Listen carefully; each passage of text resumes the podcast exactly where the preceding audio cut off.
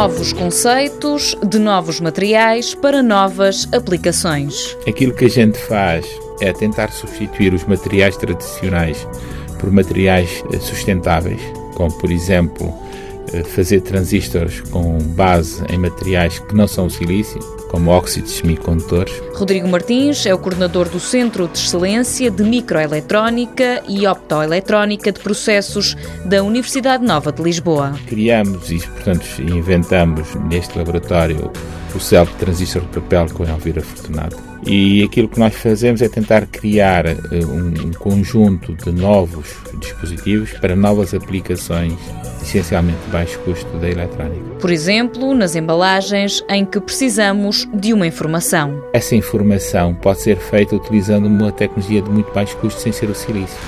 Nós temos problemas no reciclar o silício. Se nós conseguirmos utilizar materiais em que, para fazer o mesmo efeito do silício, utilizamos mil vezes menos material, portanto, aí também utilizarmos nanotecnologias.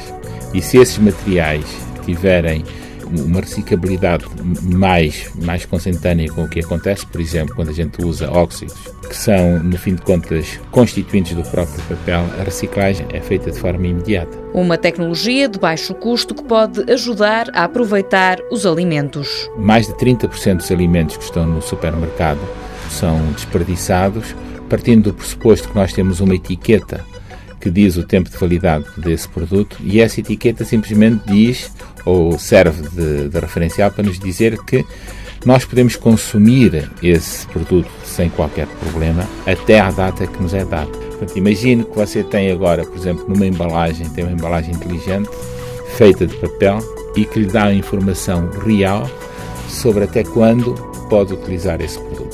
O CEMOP conta nesta altura com 53 profissionais, entre eles seis residentes.